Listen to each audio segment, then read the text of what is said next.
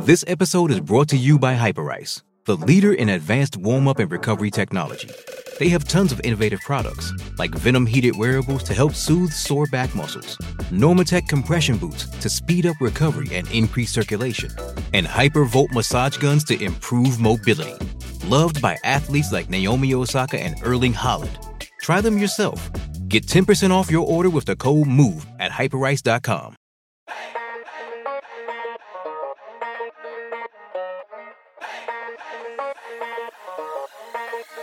Oh, welcome in to the latest episode of that SEC podcast. I'm your host, Michael Bratton. I go by SEC Mike on Twitter.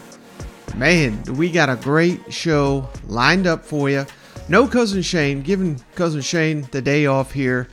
The man works hard. It's a Christmas holidays right around the corner. But this may be one of the best shows, one of the most unique shows we've ever done without Cousin Shane. We got my buddy Braden Gall in studio for a long interview here. We kind of touched on a lot of topics, some SEC, some kind of the business of just podcasting and, and where this is all going. So I think you guys will really appreciate it. Braden and I had some whiskey and unfiltered discussion. So we'll get to that in a moment. We did, do have some relatively big news and notes around the SEC and a bowl game to quickly recap here. And I know I said I was going to try to do my best to do a live show right after the Las Vegas Bowl, but hell, considering the Florida Gators didn't even show up for the damn game, I figured why should I show up for a post game show that nobody's going to watch because my God, was that a stinker Saturday afternoon Florida, you know by now, dropped the Las Vegas Bowl 30 to 3 against Oregon State. Not a stunning loss by any means. I mean, hell, I picked them to lose the game, but I thought they'd be a lot more competitive than they actually were. I mean, this this was pathetic. And I'm not trying to pile on Billy Napier, but we got pile on here for a second because they kicked a field goal with 37 seconds left in the game to keep their NCAA streak alive of scoring points that dates back to 1988. 436 games. At least they got that going for you. But uh, I mean, it was fourth and I think it was like fourth and goal from the 25, so somewhat understandable. Basically, you're just throwing a hail mary or you're kicking a field goal to save some kind of face. You don't want to be the Florida coach that has that record snapped on you. So they would have held that against him all off season, no doubt. So I kind of kid. It's kind of pathetic though that you're kicking a, a, field goal down 30 with 37 seconds left in the game. But that is where the Florida Gators were here. They now have a three-game bowl losing streak for the first time since the Ron Zook era, which unfortunately came from 2002 to 2004. They dropped all three of those bowls there, and Zook was shown the door. But going back to the game, God, was it ugly. And if you survived to the fourth quarter, man, you're either a diehard or you're just a sick, sick bastard like myself here. Florida had two yards, count them, two in the second quarter. They had five yards in the third quarter. I mean, they were just putrid on offense. 33 rush attempts for the Gators, 39 rushing yards, little over a yard per carry. Jack Miller, first game as the starting quarterback for the Florida Gators, probably going to be his last. 13 of 22, 180. He just looked all out of sorts, basically from the initial snap of the game. I mean, his, he was inconsistent, inaccurate, and it's not like he didn't have a month to prepare for this. Well, a month, that's unfair to Jack Miller. I mean, they, they basically had a, a week and a half, uh, 13 days, something like that, two, so nearly two weeks to prepare. But again, penalties killed the Florida Gators. This is something that Billy Napier was going to harp on all off season. We got to get these. This has been haunting the Gators for damn near decades. 11 penalties, 82 yards nine offensive drives, four were three and outs.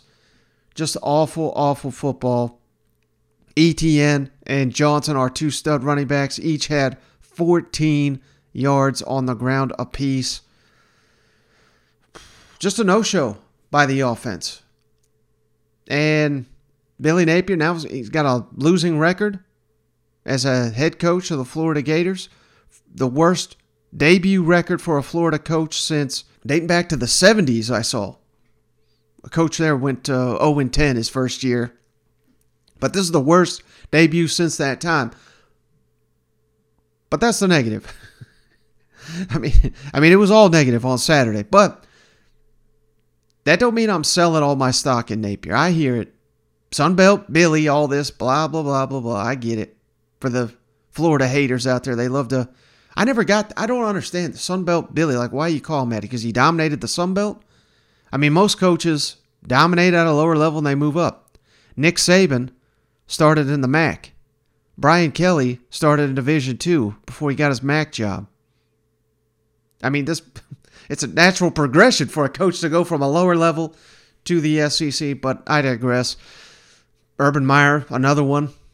He was at Bowling Green. They didn't call him Mac Urban or anything. I don't, I don't know. That's I just think that's so stupid to, to say. But we'll play a little bit of his comments here. You know, they're kind of boring like he always is, but who cares what he says in the press conference? It's, it's the future of the program. Recruiting is doing well. But I think when we sit here and we look back at the debut season, disappointing season, no doubt, started by beating Utah. Those of us that were hyping up the Gators, we are on cloud nine. I know the, a lot of Gator fans were as well. But I think the main takeaway, aside from being left with a roster devoid of talent, thank you very much, Dan Mullen for all the criticism that Anthony Richardson got, we saw here on Saturday what this team is without that guy. Now, that's not to say he didn't have some duds, like uh, the Kentucky game certainly comes to mind. He had a horrible performance, and of course, they lost it. But without Anthony Richardson, they basically had nothing. And I know O'Cyrus Torrence was out. He opted out. That was huge. The list of opt outs was huge. Ventrell Miller, heart of the defense didn't play. Justin Shorter. I mean, Florida basically all season had one receiver. It was Ricky Pearsall or it was Justin Shorter. And they both got banged up during the season. So this cannot go on, no doubt, if you're Billy Napier. And again, we, we've hit on it. Three SEC home games next season. You open the season at Utah. I don't know how good Utah is going to be, but hell, they've been pretty good for damn near a decade here. It's, it's going to be a tricky game. Gonna have to bounce back in year two before I start hitting the panic button down there in Gainesville. But it all goes back to Anthony Richardson when he was a human highlight reel at times. Incredible, incredible athlete. Didn't have it all together as a passer, but this is basically the same thing we were saying in the preseason. This team is going to go far as far as Anthony Richardson can take them, and at times brilliance, at times terribly inconsistent and without him, just awful. So obviously he's not coming back. He's off to the NFL. So we have to find that identity. Is it going to be the ground and pound with Johnson and Etienne? Losing some of our best linemen. The, the offensive line looked somewhat like a train wreck against the Oregon State Beavers. We'll see how that's addressed. But uh, yeah, sour taste left in the mouth of the Florida Gators, no doubt. This was uh, one of the worst Florida Bowl performances I can remember. Go well, Dan Mullen got destroyed by Oklahoma in the bowl game, so that you could chalk that one up too. But too many of these in recent history for the Florida Gators.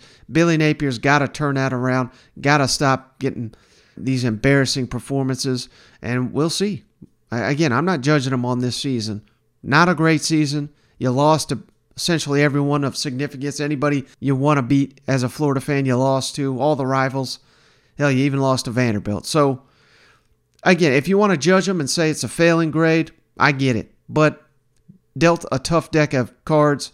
And right now, with the recruiting, I'm still in on him. But next season, I think next season, uh, it's crazy to say, but that's where we are at the SEC. Two seasons, if you're terrible after two seasons, we may be cutting the cord on the Billy Napier era. But again, we're far, far, far too early to be really having that conversation. From today, right? I think that's the key, right? It's fuel for the fire. Uh, obviously, it causes you to evaluate a lot of different things.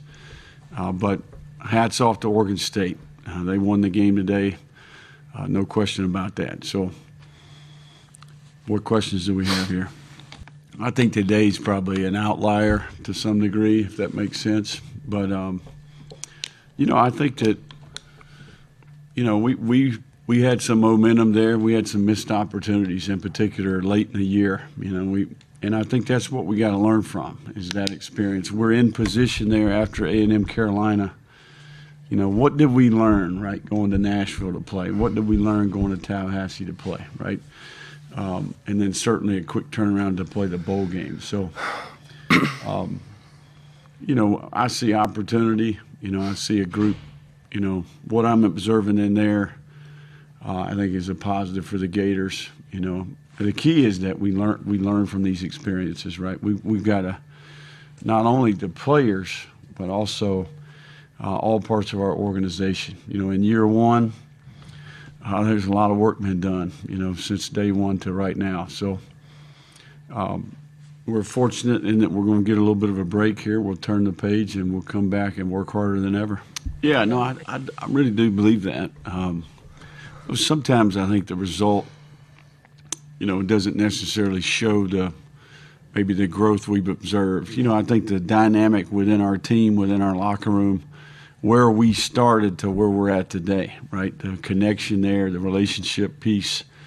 Um, you know, I think our issues on the field have been execution specific. I do think that you're always working on the culture part, but I do think we made a ton of progress in that area. I mean, just what I observed in that locker room compared to maybe some of the things that we observed when we first got here is completely different ball club.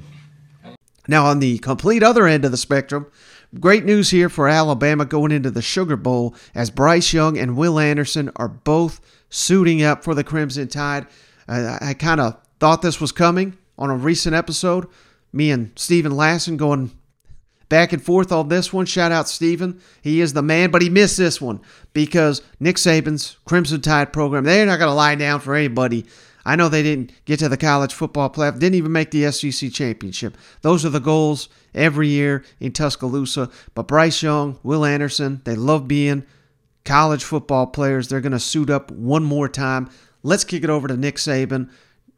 I thought some great words of wisdom from Coach Saban and also what this means for the rest of the team, not only this season, but perhaps in seasons to come for the Crimson Tide. You know, it's kind of interesting that, um, you know, people opt out of playing, you know, for their team. And, you know, the way you create value for yourself is to play football. That, that, that is the best way you can create value for your future. And when you do that against good competition, I think that creates value for your future. You know, I hear guys all the time say, I'm going to get ready for the NFL. Well, what do you mean? You're getting ready for the combine? A lot of the things you do at the combine are not even relevant to what you do on the football field. So, um, you know, any, every time you have an opportunity to compete, if you're a great competitor, and I think these two guys are great competitors, and you know that's why they wanted to play, and um, that they, they want to try to create, continue to create value for themselves, be good teammates, uh, help their teammates play, you know, well in the game, and that may sound old-fashioned in a lot of ways, but I, I sort of respect that. Yeah, on Bryson Will and everybody else playing, what does it mean to you as their coach that your some of your biggest leaders want to you know finish out the season? And as a, as a sport, what do you think it means for college football for some of the biggest players to stay and play the bowl game?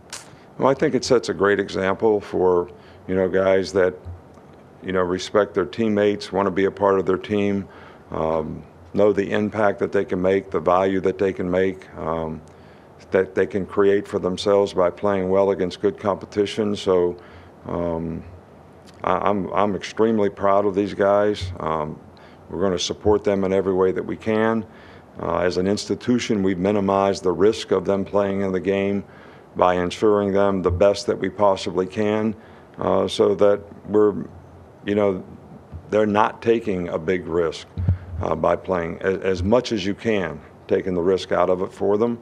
And um, I can't tell you how much I respect them as competitors, guys that have been great teammates on this team, the leadership that they have given and shown, and I think the leadership that they continue to show by playing in this game.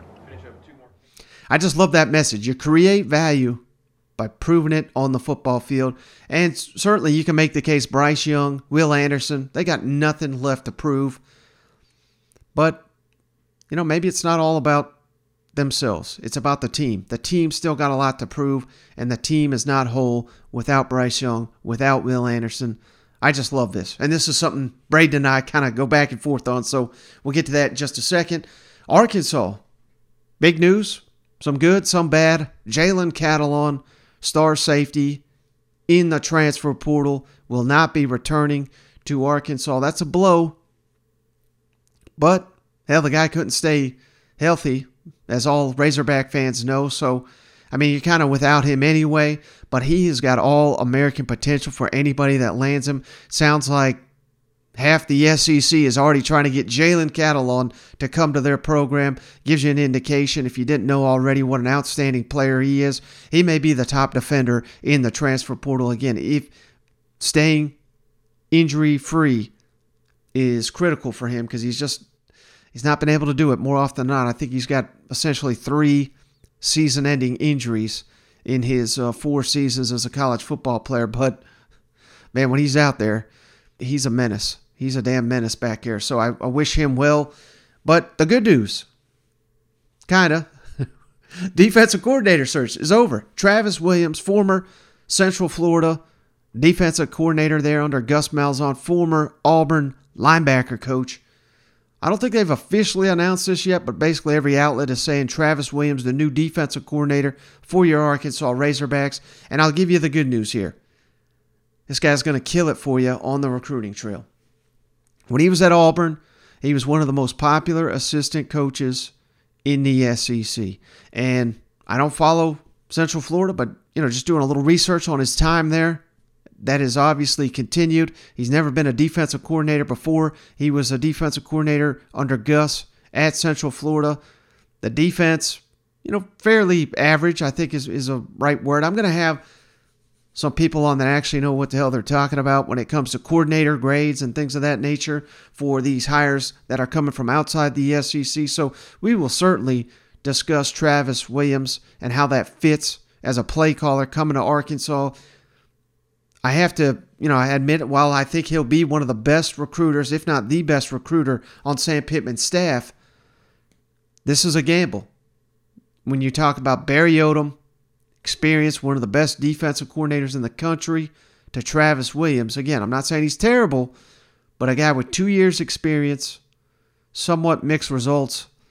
This is a gamble. But what we also always say on this show, if you've been listening, you know, Players matter more than coaching.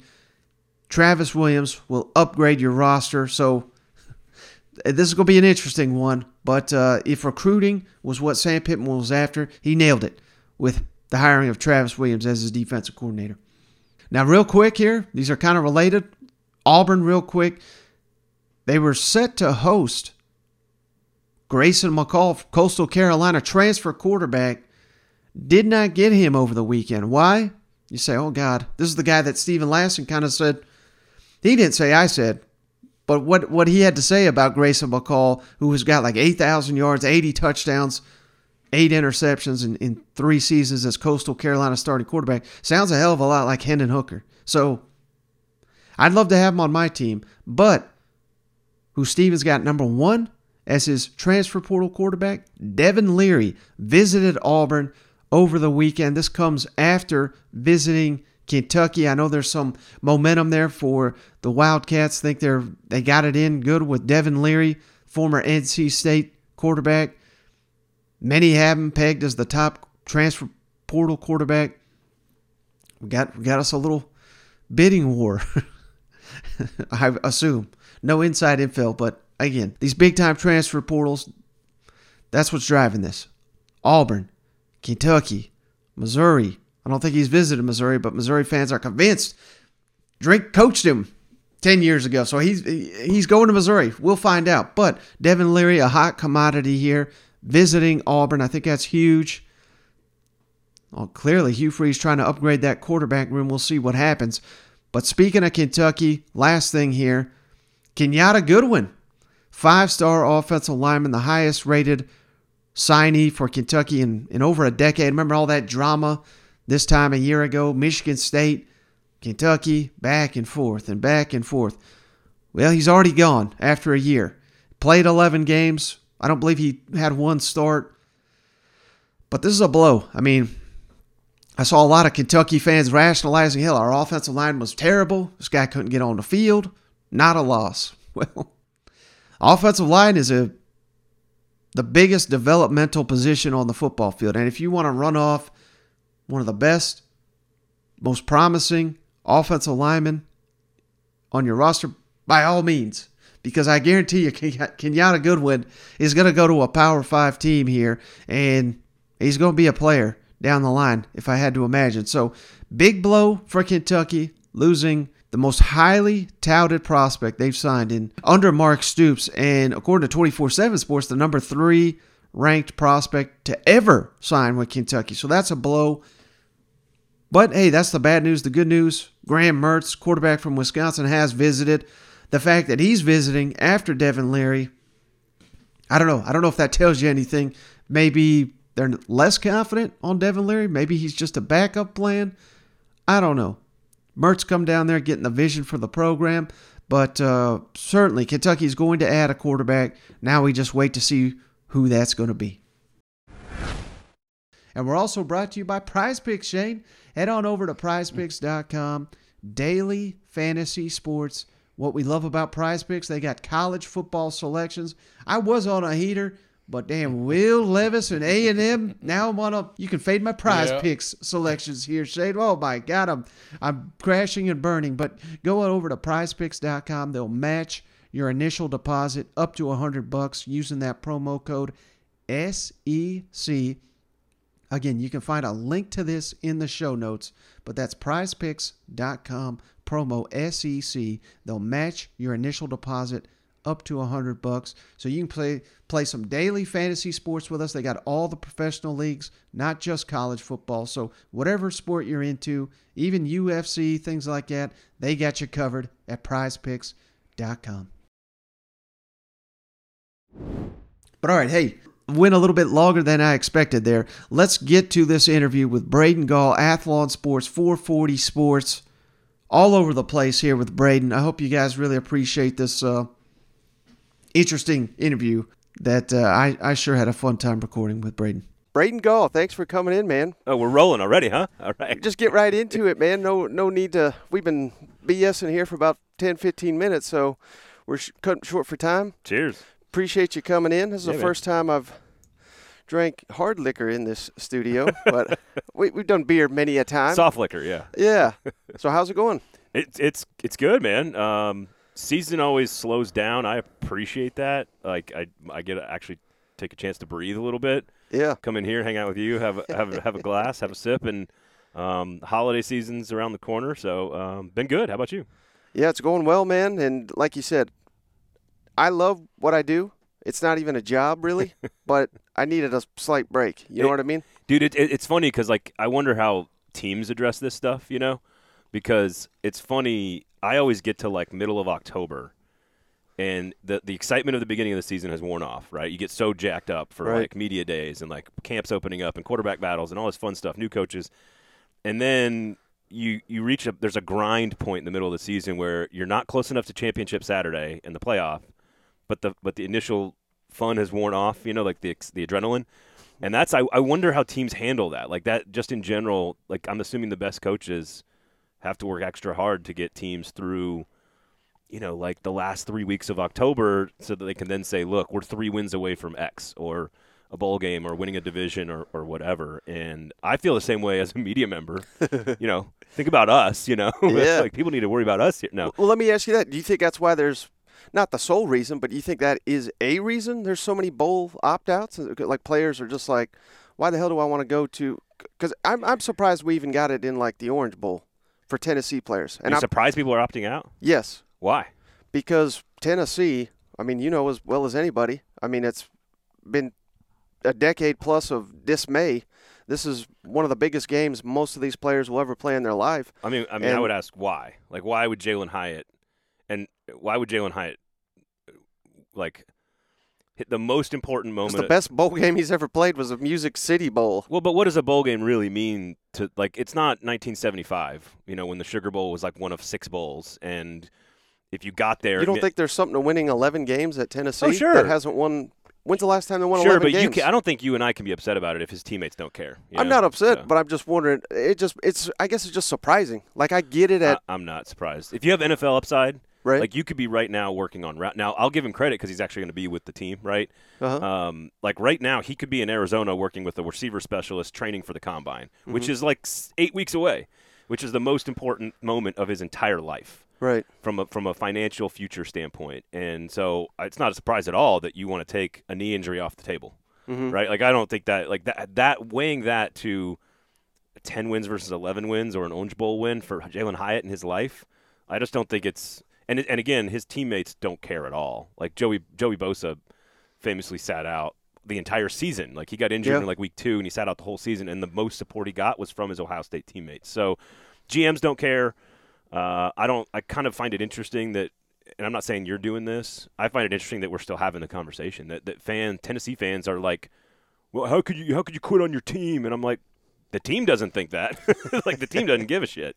Sorry, can we cuss? Oh yeah, it's completely that- unedited. That's what I thought. But like the team doesn't care at all. So you can't be more offended than than the teammate is, and the teammate is supportive of Jalin Hyatt. So Leonard Fournette, Christian McCaffrey, they sat out. G- They both went top ten in the draft.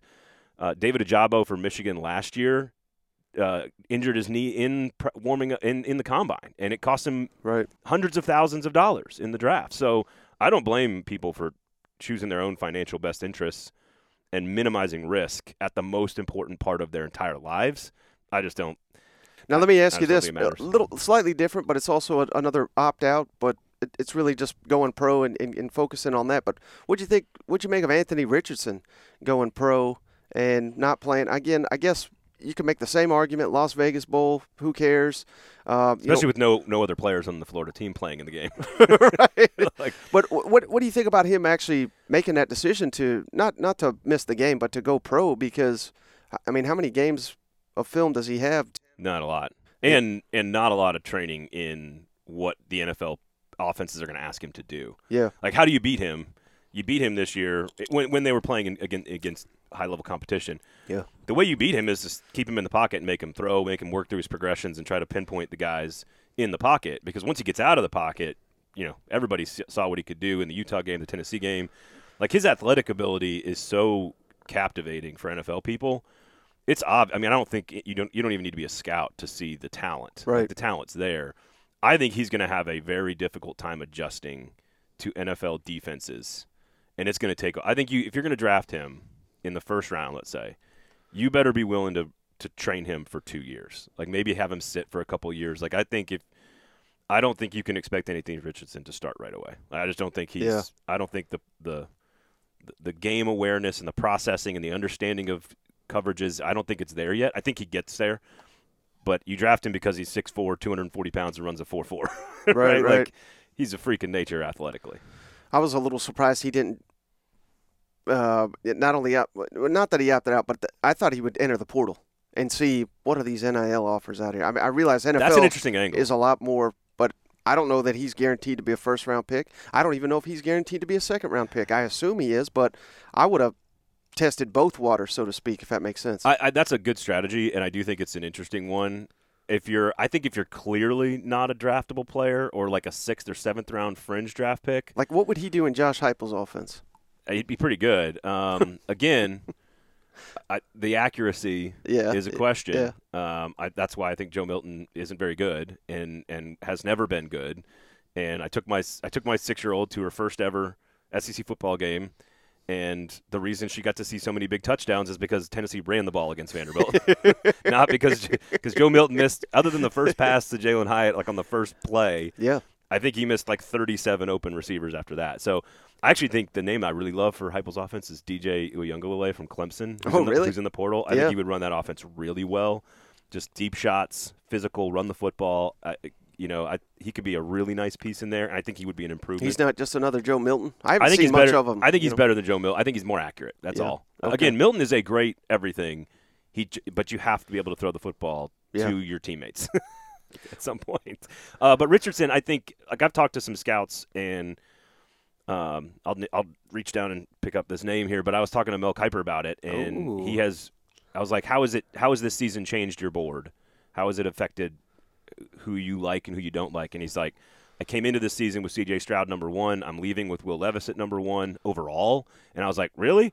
Uh, and he goes, and I think Anthony Richardson's going to fly up boards. I've got him at number three behind Stroud, and I was like, Wow. He's like, who? He goes, Braden, who would you take? And I go, Bryce Young, Mel. Bryce Young. I've stood next to him, and I know Bryce is like I'm not a small person. I, He's I, tiny. I, I Bryce is a small dude, but the things he does, nobody else can do. Yeah. Uh, so I would take Bryce number one, but I, I think Richardson. Every you know this stuff. Every NFL scout thinks they can fix everything. Mm-hmm. That's why you draft Maurice Clarett. You know, and then you because you think you can fix it, and sure enough, he ends up drinking vodka on the practice field. you, you, you these coaches are so Is that bad? I think so. Out of a water bottle. Um, it- it's funny. It's just like you're going to see Anthony Richardson's specs, and you're going to see the tape, and it's not going to match in your head as a scout. Yeah. But it doesn't matter because they t- they uh, again the number one pick last year was like the fifth or sixth best defensive player on Georgia's team. Yeah. so it- it's all about these freakish athletic stuff. Um, and they fall in love with it. They think they can fix the other stuff. And I think Anthony Richardson is. A, I think he's a first round pick. I think he's a late first round pick. Uh, somebody will take a chance on the on the talent. And if that's where you're at on boards, and that's what scouts are telling you, and NFL people are telling you, and agents are telling you, then you got to go pro. Right. You got you got to go pro because even even the best NIL deals are not close to first round money Right. Right. and starting your clock as soon as possible to, to make real life altering revenue, which again is why you sit out a bowl game. hmm Well, we already went off the rails from what I was planning on going. Is, you can attest to, yeah, that, and also I got no notes. So I, I don't like notes when we're doing in person. No, man. I think That- it's that's rude. the best way to go. But I wanted to ask you because, to my knowledge, this is basically like the only real job you've ever had is, is like media stuff. I could be wrong, but Yeah, no, yeah. I'm- What- I'm- what's re- like you like you said earlier? Like, what's a real job? Like, I don't. right, right. So I, I'm just curious your your background for those that don't know. I mean, every, everybody knows you from ESPN Radio and Athlon Sports and now 440 Sports. Uh, I, I was just wondering if you could, you know, share your story a little bit Sure. and, and how you got into all that and, and like I don't know why anyone would care. like I I'm- said, you're you're not that old yet. It seems like you've been doing this for like 30 years. I'm like, how'd that happen? Uh, I am 40. I'm a man. Uh, I can say that. I'm a man. I'm 40. Um, come at me. Uh, I, so it started. Uh, I, I worked at a rock and roll station in college. I went to University of Tennessee, and uh, literally, uh, I was working at a rock and roll station one night, and they were changing the hip hop station to a sports format, to the sports animal, and they literally were switching overnight from a hip hop station to a sports station. And the program director, Mickey Dearstone, if you listen to Ball's Lady Lady Vols basketball or, or know anything about Tennessee athletics, he was my boss at the time, and he just goes, "Hey, do you want to?" I'd been there for about uh, uh, six, eight months, kind of pre-graduation, and then after graduation, I, he goes, "You want to work on a sports channel?" I was like, "Hell yeah!" So I started producing the midday show. Um, I- think So you started the sports animal. I started technically. I started. Josh Ward Yeah. uh, taught me literally everything I know about radio. Cause, and he was like a 19 year old kid who was teaching a graduate about how to do like run a board and you know set up remotes and all this other goofy stuff. I had so much fun on the rock side of things because I was doing. I- I'm a huge music fan, Yeah. and so I was doing a lot of really cool stuff with like music that I never thought I was like introducing a band in front of a club show at Blue Cats in the old city. Like Yeah. that's a deep cut for those of you who know Knoxville Yeah. and and then get, getting the chance to work in sports, I just was like, all right. So for two weeks, I did this show, midday production. Brent Hubbs fills in. Oh well. He's driving down to Rivals for uh, the, the the Rivals.com national convention. He takes my resume down on a Friday, gives it to the head of Rivals Radio at the time, which had launched like four months earlier in Nashville. I got a call on Monday. I drove down on Tuesday to interview. They offered me the job, and I said yes without even thinking for like twenty grand a year in Brentwood, Tennessee, which is a very expensive place to live. I had no idea what I was doing. Did not even contemplate the information. Uh, and Had started, you lived in Nashville before? I went to high school in Nashville. Okay. Uh, so I I was and I, I- at the time I was dating somebody who was moving back, so I was looking to get back to Nashville. Gotcha. But the idea of starting on as a producer for the only national college sports talk show in the history of this country and working at rivals.com headquarters was just like I was like, oh, like I, like I was like, this is um, this is incredible. I'm gonna now. I had to get up at four in the morning, and we were on the air at six a.m. and Right. like but I, it was a three hour it felt like a three-hour graduate class in college football because it's all we did was talk recruiting and coaching and games and players, and I I, I was in heaven, and so I just learned. I just soaked it all in. So would you consider that you got lucky, or I guess. or were you Sure. just were you just that good at right out the gate? Or I mean, I wasn't. I again, I didn't like if they wanted to hire between me and Josh Ward a better producer. Josh Ward was a better producer, so it wasn't. I, I mean, I'm almost everything I've learned is sort of self-taught in the radio business. Um, and I'm willing. I look. I, I work extremely hard. Yeah. I'm not going to back down on that. Uh, you got like twenty jobs. Everybody may work as hard as me, but no one works harder. Um, I, I joke all the time, but I just right place, right time. Brent Hubbs is a great ally to have, sort of saying, "Hey, look, I got this this kid who's going to work real hard, who knows sports." Yeah. And I had known recruiting a little bit before then, because again, I was a huge sports nerd growing up. I'd lived in Texas and Georgia and moved around and just huge. College, my first college football game, I was like five at TCU. My second one was like Georgia Tech in Atlanta. Then I went to Longhorn games in Texas. Like I just grew up going to college football games all across the country, and so it was sort of like this natural, like weird situation. So I started Rivals.com. We we go from ten hours a week, two hours a day, to like thirty hours a week. Sirius and XM merge. My favorite moment is Coach Coach Orgeron coming into the office with Hugh Freeze wearing matching leather jackets with embroidered this was Ole when he Miss. was working under Coach O. Hugh, this is Coach O had just gotten the Ole Miss job, and Uh-huh. they show up at the Rivals.com office, and me and my me and my other like 24 year old buddies are like, "What the hell is happening? Why is Coach O walking through our office?" And his lapdog, Hugh Freeze, is walking right next to him, not saying a word to anybody, like walking Yeah. a step behind him, wearing matching again, the, my favorite part, matching leather jackets that have Ole Miss embroidered on the chest. And they're just like walking through the office, getting to know because Coach O was obsessed with recruiting rankings, and Right. We got him to do some like liners and some reads. He couldn't do any of them right. Like it was so much fun. I wrote it down in like size 12 font or size like 25 font on a piece of paper, like double space, so that he could read it. And he's like, "You're listening to Rivals Radio on Cyrus one two three, and you're like, "It's serious, Coach." Uh, and it's 123, but whatever, it's not important. And we ran that promo like a hundred million times because it was wrong. So Right, we- right, we right. thought- we thought it was the funniest shit in the world. Um, Sp- speaking, I hate to cut and then I moved off. to Athlon in 07, and after that, it's it's a it's you know rest is history. So Just to, to go along with that, though, real quick, did you ever read the book The Blind Side? I Yeah, know oh, yeah. everybody's seen the And movie. Michael Lewis is one of my favorite authors of it's all time. very different than the movie, the book's way better than the the movie. but I thought it was interesting. So apparently, Hugh Freeze had cut deals to join Tennessee staff Phillip Fulmer, and he was steering Michael Oher to Tennessee, Yeah. and then. He didn't want to go to Tennessee, obviously, so he went to Ole Miss. And the story is Hugh Freeze flew down to wherever Coach O was at and, and basically pitched, "You want to get the most out of this kid, you Yeah. got to hire me." So it kind of goes funny with your story. Well, and my favorite part of the Righteous Gemstones Baby Billy performance that Hugh put on uh, at the press conference.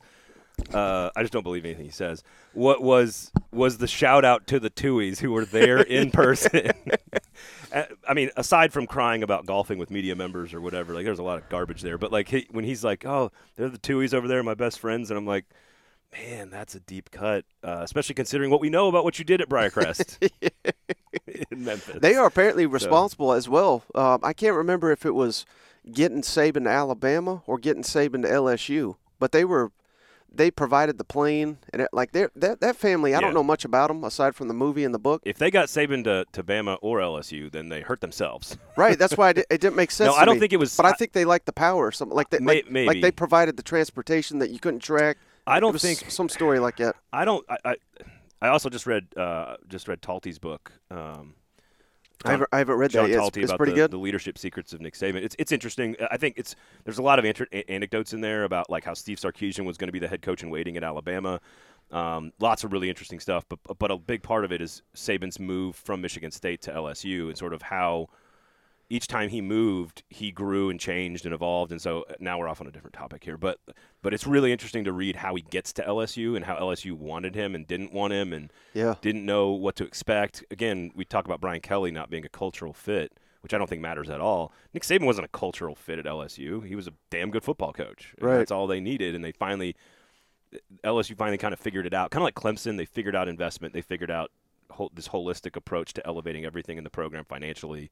Saban then just took it and ran. And of course, unfortunately, while I was in college, uh, with a backup quarterback upsets the 0-1 team in the SEC championship game for Tennessee, and uh, the rest, as they say, for Nick Saban is history. But um, I don't know what your first question was.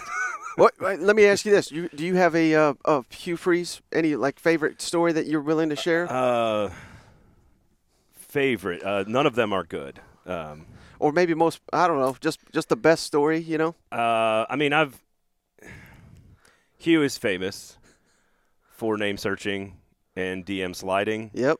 Um, maybe my claim to fame is that I've gotten a few of those. Yeah. I don't know. Uh, almost all of them exclusively after positive tweets. Like I think these are the top ten candidates for X Y Z job. Hey, thanks for mentioning me. Appreciate it. Let's talk. Blah blah blah blah blah. And like he he just it's it's this constant. Everything you know about him from the local reporters is almost all true. I think he's I think he's creepy. I think he's weird. I don't think he's a criminal. I don't think he should go to prison. But I think there's a bit, I think there's a difference between like being ha- having a leadership role as the most important and influential and highest paid person on a campus full of women who are going to experience to in some way shape or form something assaulty-ish Right. Right. and like that happens on every campus. It's not an Auburn problem. It's just a problem on every campus, regardless of, of where you are. And having him, who clearly has 20 years of questionable behavior in and around this subject, I mean, again, he's making eighth grade girls change, you know, without any witnesses, take their shirts off in front of him. He's Right. paddling girls in middle school and high school in 1999 as a grown adult with no witnesses. Like, it's just the weirdest shit. And so for then 20 years later to be sliding up into DMs of assault victims, it's clear that the behavior has not changed and that he's just he desperately wants everyone to like him. And I understand that sentiment. It doesn't mean you you can there's certain lines you can't cross that kind of again, it's not criminal, it's just creepy and weird. yeah. And I don't I think there's a there's a gap between going to prison and being the head coach at Auburn to make 9 million dollars a year as the most powerful person in a leadership role where you've clearly indicated that you don't have that skill in this department of, of keeping women safe on campus. So, again, I, I'm not saying Auburn should or shouldn't do it. I'm saying Auburn should own it because I know what Hugh Freeze has done and how he's acted and how he treats people and what he cares about. And that whole thing, that whole press conference, I'm not sure I believe a word he said. Like, I just, it's just my personal opinion Right. Right. you know, if you don't like it, fine. I think he's a solid coach. I think the bigger question about Hugh Freeze is like, is he actually good enough? I don't think he's. I think he's a good coach. I think he's going to win nine games, but like Gus Malzahn beat Nick Saban, right? Three times. He beat uh, Beat Nick Saban. Georgia a couple times. Beat Georgia a couple times. Uh, an SEC championship, Georgia, like pulverized them that year in 2017. Uh, like runs the same system, doesn't have any baggage. like you just hired a worse version of Gus Malzahn to replace Gus Malzahn, and then you spent thirty million dollars in the process to do it. I don't get it. I don't Yeah. get it. Like that same team that beat Alabama, which took five turnovers inside their own forty-yard line to do that, lost to Memphis. Well, I think the funniest thing Arkansas. is the people that made that decision. That they were the people that run off Gus. So it was. It's kind of like an admission Yeah. to. And they've Uh, wanted fucked up. and they've wanted Hughes since he got let go from Ole Miss. And, Yeah. and if you notice, I didn't say one thing about escorts, about paying players, about university cell phones.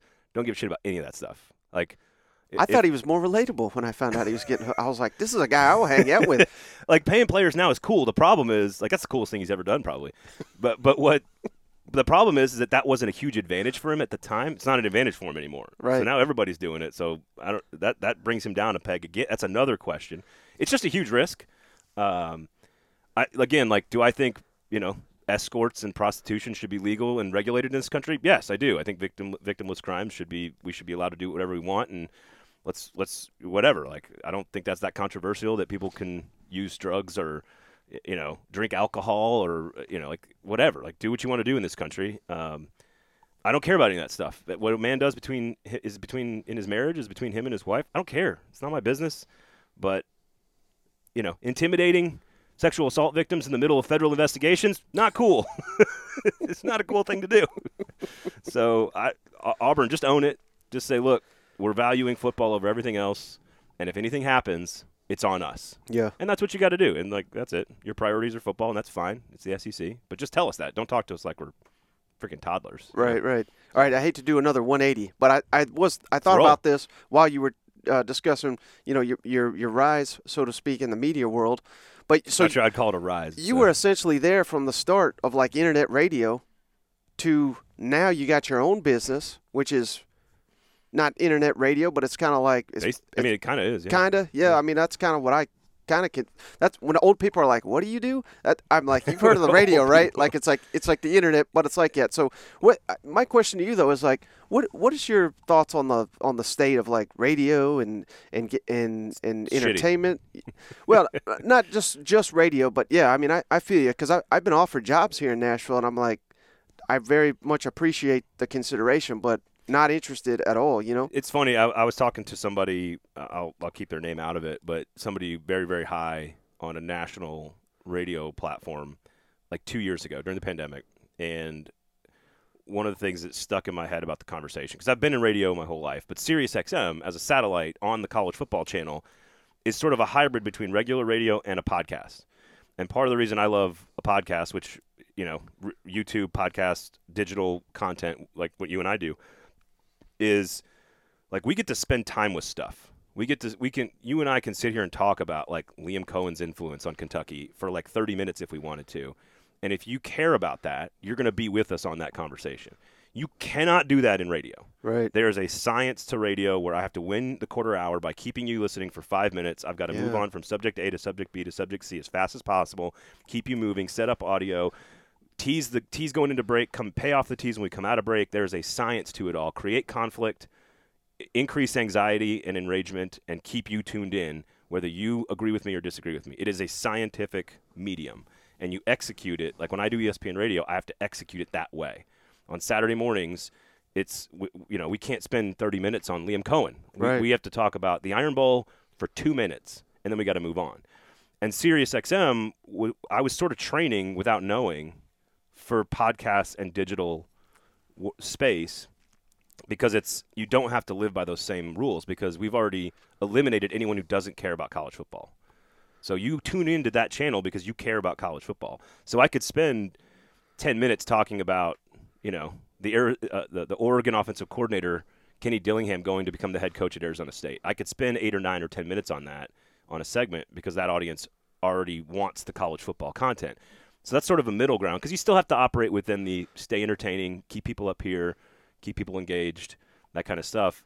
It's not like this where we get to sit down and just see where it goes like two normal human beings. Right. Um, but radio, like when you hear someone on radio and you're pissed off about what they're saying, just know that they've won. that's their job, is to get you enraged and engaged. And if that if that's what they're do, like, there's a guy in, in Nashville that gets all kinds of heat for being this hot take guy, and I'm like, that's because that's the nature of the business. The nature of the business is not Howard Stern. Right. The nature of the business is Skip Bayless. Say outlandish shit to get people pissed off on both sides, agreeing and disagreeing. And as long as I can create that situation where I've got two divided groups of people arguing over one topic, I've picked the right topic as a radio host.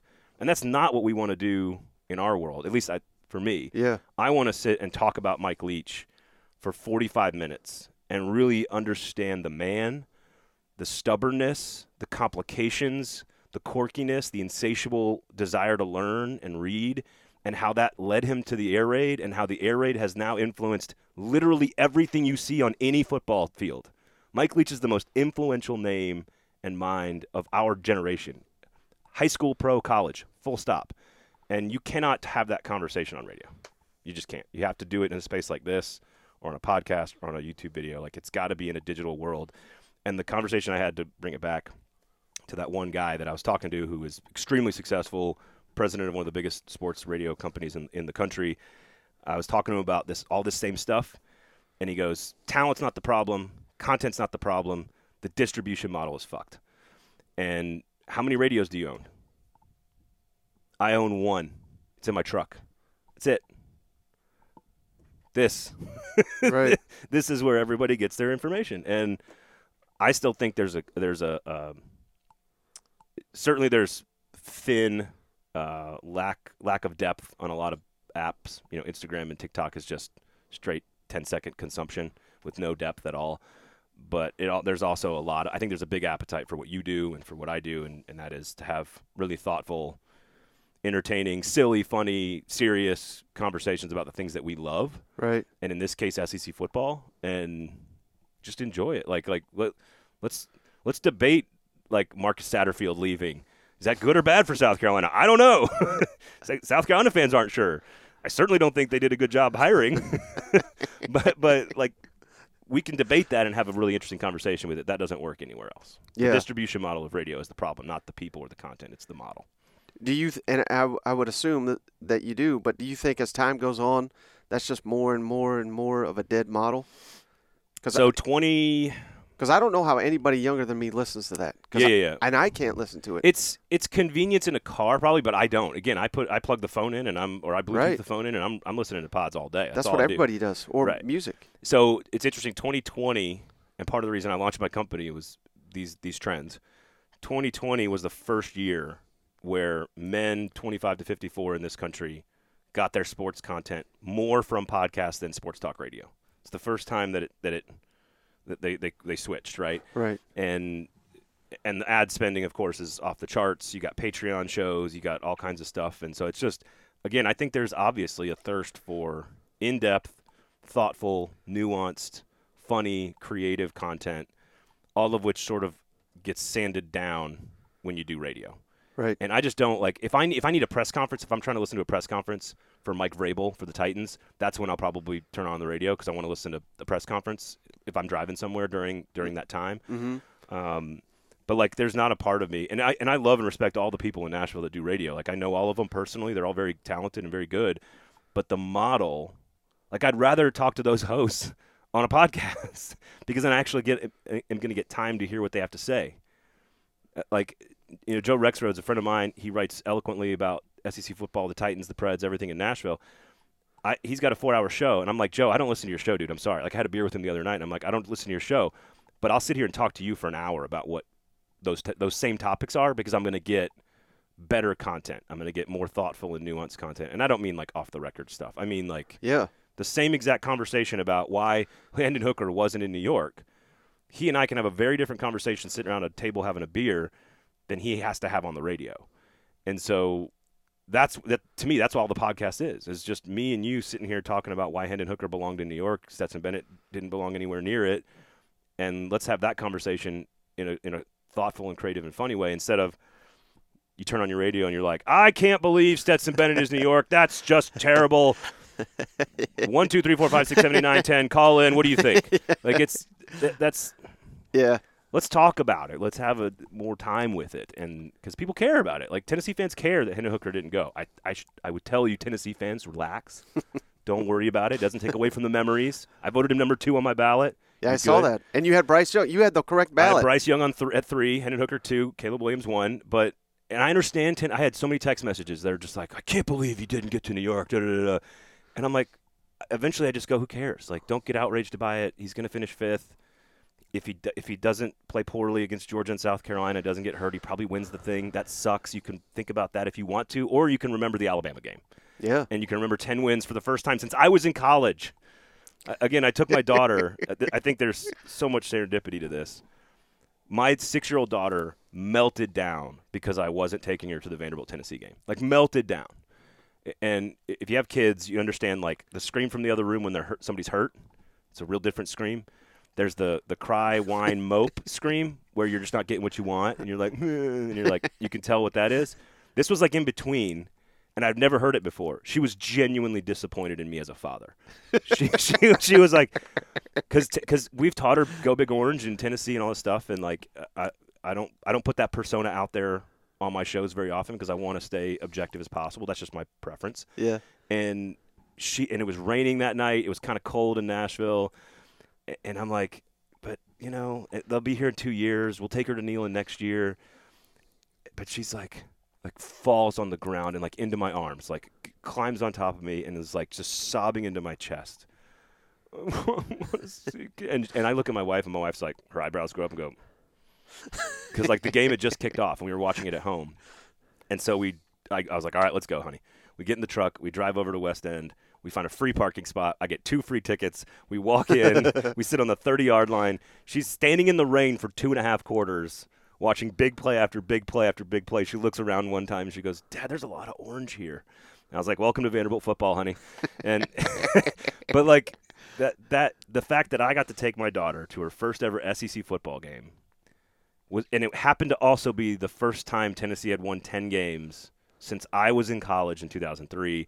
It just felt so like holistic and like Yeah. the way it was supposed to be. And um, obviously, I've, I'm raising a monster as, as well. She's been indoctrinated into Nashville music and SEC football, so maybe I'm doing my job after all. Yeah, sounds like the perfect dad right there. Uh, but going back to you know the business model and where things are, the the the other thing that I really like about it, and uh, don't feel don't you don't have to share anything you don't want to. Sure. But myself, I've been laid off by Oh, I've been fired twice. Fox Sports, and, and the whole time I was at Saturday Night South, there was threat of getting laid off. When I launched my podcast, they threatened to fire me. When I got more reviews than theirs, they threatened to fire me. When I was getting these big time interviews, So you were doing your threatened job, to fire and they're me. threatening to fire you. on and on and on. And I- think there's something to be said for that as well, where you know, I, I you you do have a, a like I said a, a lengthy history, so you know people.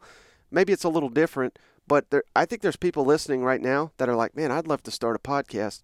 There's literally nothing stopping them, and the barrier is is incredibly low to start it. And I think that is is more powerful. Like if, if I wanted to be a Nashville radio host, that's that's something you got to work toward, and there's there's there's barriers to get you there. There's no barriers. Buy a damn camera. Buy this equipment. Yeah. It's not that expensive. Throw it up on the internet, and if it's good, people will find it and they'll tune in. I th- I just think that's outstanding. Yeah, what year? Um, I'd be curious because we launched. So I work. At, I still work at Athlon Sports. We've done a cover, the Cover Two podcast, which is all national. Excuse me, college football, and we started that in 2014. And I feel like that was pretty early for sort of like podcasting in general. Uh huh. Um, and and so I, I had experience in that area. I was fired by I was fired by rivals for no reasons at all. Not, not I can I could rattle them off and we can go through the history. But uh, I was I, I was so 07 I moved from rivals to Athlon, uh, less than a month. One of the best things that ever happened to me.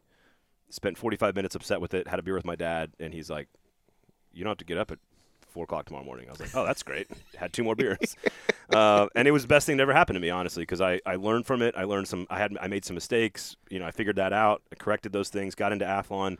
Learned the print business. Learned the editing business. The writing business. Got so much experience, and technically, I'm still working there now, like 17 years later. Yeah. 15 years later. Um, again, as a kind of like a, I'm not a full time employee, but I still work there. Um, and then my my show locally in Nashville was canceled like a- at the start of the pandemic, basically. Not because of the pandemic, but that they just were going to make a change, and I was unemployed. I, I was still working at Athlon and Sirius and ESPN, so I had my four jobs. So only one of them was gone. But I, my, my, I had a three and a one year old at the time. The tornado hits Nashville, closes my kids' daycare. We needed someone to be home with the kids, and I happened to be home. My wife was like, "Take some time off. You need to recharge. You've been working for a company you didn't really like working for for years." And so I, I happened to be take again serendipity here, taking time off, being a father, taking care of my kids. But then the pandemic hits. I was on the bus going to the Tennessee Alabama game at Bridgestone Arena in the SEC tournament when we get word that everything is shutting down. I was on the air that the entire night, that whole week on Sirius, trying to talk about like Rudy Gobert spreading COVID and like Tom Hanks getting COVID and the NHL's canceled and college basketball tournament's not gonna have fans and then by Friday everything is done. And I, I lost every I lost 75 80% of my revenue. Like everything I worked for 15 years to build was gone. Uh, my full my full time morning show was gone. ESPN Radio canceled every. Basically said anybody who's part time is done. Sirius XM wasn't doing live shows anymore either. Like just sports stopped. So all my stuff stopped, and that's when I started hatching the, the idea of, all right, well, if I want Nashville sports talk to be better, why don't I do something about it? Yeah. And then after like three or four months of thinking it all through and planning and having conversations with people that are know more about this stuff than I do, and I'd already kind of had experience with the podcast. I, th- I thought, you know, like Nashville people deserve better. Let's give them the best Preds show. Let's give them the best Nashville SC show. Let's give them the best Titans show. Let's get let's I, let's pinpoint and build these communities of people that really care about this stuff. And of course, I was going to do an SEC show. Like, of course, you know this as well as anybody. Like, it's our stuff. Like, the SEC is my baby. Like, it is yours. And while I do this other stuff, uh, the SEC is, always going to be my favorite thing in the world in sports. And so, of course I was going to launch an SEC show. uh, and so it the amount of time and work it's insane, but like when he, when we get down to sit down and do the content like this, there's no more fun. It's that's the most fun part of my entire career is getting now to sit down with somebody I've known for 10 years and talk about, you know, LSU's offense Yeah. for whatever 20 minutes. and like that's the most fun I have ever. And cuz that's kind of like what Sirius used to be. And so for me it's now SEC and local and then the college football uh, podcast for for Athlon and uh, I think I'm curious to see what big companies do with people like us, you know. Oh if yeah. they, if they want to if they're going to start gobbling up because that, that's what happens right? An industry changes the model changes and then the big guys change with it and gobble everything up and then kind of make it their own. You're seeing this with a lot of companies that are launching they've launched podcast networks. Mm-hmm. and i sort of just did the same thing but locally in nashville. But again i've, I've kept it to where the, the, the hosts make the money. There's nashville music on there. It's all original nashville for nashville by nashville and the sec show of course. So uh, which is again a little bit more regional. But uh, I think it's I don't know why anyone would get their content another way. Right. I really don't. Like if I'm a diehard SEC fan, I'm listening to your show, I'm listening to my show. I, you know, sure you might pop on Finebaum, I guess, if you want to be entertained. But like, I love Finebaum. but like, you know, as and and Paul can do the things that we do when he wants to, but again, he's got to play to sort of a different type of science, which is I've built this expectation that people are going to listen to callers scream at each other Right. which is hilarious and entertaining. But it's not the same as all right. Let's look at yards per play pre Liam Coen at Kentucky and yards per play under Scangarello last year, and look at the yards per play under Liam Coen, Right. Right. and go all right. It's clear that Kentucky's offense goes like this, and the, and 2021 was the year that he was there, and that's why he's back. And so let's have that conversation. And, Yeah. And and while Paul can do that eloquently and brilliantly, he he can't be too far away from people yelling at each other about Auburn and Alabama. You know, so it's there's a place for all of it, but I mean, I just believe in our, I believe in our stuff, not you and me personally, but our model. And if I'm an if I'm a fan of anything in the world, uh, bourbon. you know, again, there's probably a bourbon podcast for you. There's probably a bourbon community Mm-hmm. that cares about it as much as you do, that wants to talk about it in a smart, funny, entertaining way. It's not governed by all the FCC stuff Right. just cussing, like just being able to say shit is so much more fun yeah. than doing radio where I have to like be careful. Like I, I remember saying something, and this is funny. Now I'm just, I know you had me in here to ramble, I guess, but so Jauan Jennings gets busted smoking weed uh, on on campus somewhere. I can't remember. I could use Janoris Jenkins. That would be an easy one. He's busted like 56 times. But Jauan Jennings is busted, and I was work. This is a true story. I was working locally, and in Nashville at a local station, and I went on the air and I said, I, I don't care that Jauan Jennings smoked weed. I don't care, and I didn't say anything else about it. I could say that like medical evidence shows you that it's significantly better for you than drinking alcohol. Like I could go down this list if you'd like me to. The science is in on weed. It's not bad for you. and I mean everything in moderation. But I- say on the air very casually, I'm like, look, I don't care that Jauan Jennings wants to smoke a little weed in college. Next thing you're going to tell me that kids in college have premarital sex too. Like, oh my God. Like, they're going to drink underage. They're going to smoke weed. They're going to do this stuff. Let's teach them how to be responsible and make the right decisions and put themselves in the right situations to do that stuff because they're going to do it either way. Right. And so on the air, I'm saying, like, just sit at your apartment, dude. Like, why are you driving around with a bag of weed in your car? Like, what are you doing? Just sit at your apartment, smoke your bowl, and have a good time. And, like, no one's ever gotten a bar fight stoned either, by the way. That's never happened. so, like, I kind of joke about it and just, I'm like, Jauan, what are you doing? Sit. We got people calling the station. And I got in trouble from a boss saying, like, you can't talk like that on the air. I'm like, what do you mean? All I did was say, college kids smoke weed. And you can't, and he's like, well, it's a gateway drug. I'm like, no, that's scientifically, I'm like, it's scientifically disproven. It's not a gateway drug. Like, and so I'm like, I'm like, all the arguments that these call these these two or three people in Nashville were so upset with me for saying that they call my boss, and it just it just makes the conversation so dumb. Right. And my boss was fine, like she was fine. It wasn't her fault, but like they're like, you can't say that you don't care if he smokes weed. I'm like, why? I don't care. Here's the medical science to back up why I don't care. Like, and and it just that kind of stuff, the corporate overlords and the suits and the FCC and all that garbage. It just it can. It, now we're not talking SEC football, but it, like it confine it confines your ability to talk about the stuff you love. And Right. why why put yourself into that into that box when you can just sit here like this? right? And that, that, that's to your point. I mean, that's what that's why I started this show. I can say literally anything I want. I can have anyone And you do. on. yeah, and I don't have no any influence on what I can and cannot say. I don't have any influence on who I have on the show. Uh, It's funny you say that because that's kind of part of why I launched my company. It's like I don't want someone telling me what I can and can't say anymore. I'm Right. tired of that.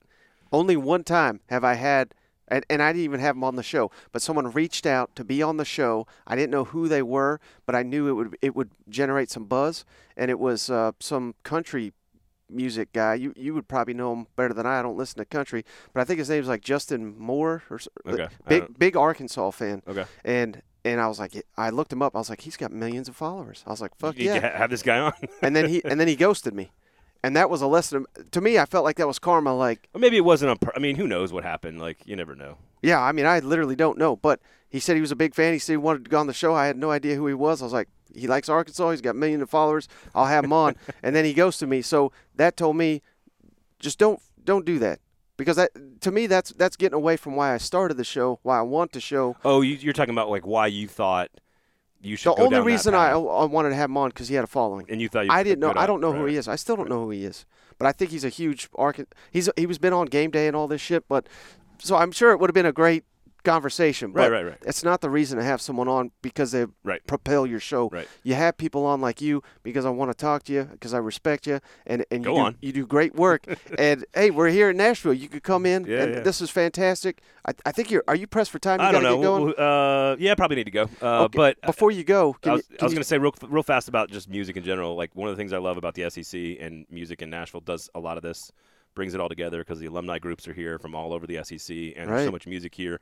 I, I do think there is something uh, because the South is complicated. It's a, it's a complicated history with complicated stories, tragic stories, and I think what makes SEC football so great, along with Southern music, is sort of how we can kind of like it, it unifies people pretty quickly. And if you you can you can disagree with somebody on so many different things, but if you're going to sit there and listen to Jason Isbell play guitar or watch Alabama football or, you know, we're going to listen to the Allman Brothers or we're going to, you know, like you could tell those stories. And we do that a lot on our show where we have musicians on to talk about, like, again, I, like the Wild Feathers are a perfect example. They're the theme song for the SEC show that we do, Fringe Element podcast. Make sure you check that out everywhere you get your shows. Um, and the drummer's a huge Georgia fan. So we, we, we, we I've known him for years, and I'm like, why don't you have you have you ever watched a Georgia game on stage? And he's like, oh yeah. He's like, I got the iPad down there. I got the iPad down there on Saturday nights watching Georgia games while I'm trying to keep up with the song, you know. And, and, and so that's the fun. That's that's what the point of this model is. So Fringe Element podcast everywhere you get your SEC podcast. So Yeah, that's how I wanted. go. That's how I wanted you to close. Tell the audience. You just mentioned Fringe Element. it, yeah. I listen to every episode. Can you tell the audience all the rest, social media and, and all Yeah, the rest uh, of your work? at, at Braden Gall for me, pretty simple. Uh, at 440 Sports, which is my local company here in Nashville. Um, and then Fringe Element podcast is really the only one that SEC fans will care about. They'll probably like the cover two as well. We do for Athlon Sports, but the one I own, the one where I get to say whatever I want to say and I don't have to worry about anything, is Fringe Element podcast. So um, it's on the YouTube page as well, 440 Sports. So 440 Sports on Twitter. Um, well, who knows where the future goes with it, but it's fun right now and it's profitable and we're having fun and we get to do whatever we want. So uh, Yeah. yeah, check it out for sure. Thank you for having me, man. I wish we could uh, come in and do this anytime. So And it heavily features our buddy Steven Lassan, who's on the show Yeah. weekly. So if you can't get Yeah. enough of Steven Lassan, head on over to Fringe Element. You know what? yeah, he's also my co-host on the cover too. So like, just if you want as much Steven Madison as you can get, you listen to the two of us here. So. All right, so hey, that is going to do it for this episode of the show. Just want to thank Braden Gall once again for taking the time, coming in person. Gave him some damn fine whiskey for doing it, but that was my way of saying thanks in person. But hope you guys appreciated that. To try to start do more of those now that uh, the off season is right around the corner. So hey, anytime I spot one of our SEC brethren coming to Nashville, I'm to hit them up, try to get them in person. I love doing those. It's always a good time, and I think that was a great, great interview. And what a way to start the week of shows here. We've got a bowl game at the tail end of the week. Missouri playing in their bowl game. We got all kinds of action coming. So stay with us here. Cousin Shane will be back before you know it. I'll bring him back on the show. Just want to thank each and every one of you for continuing to check us out, and we'll catch you on the next one.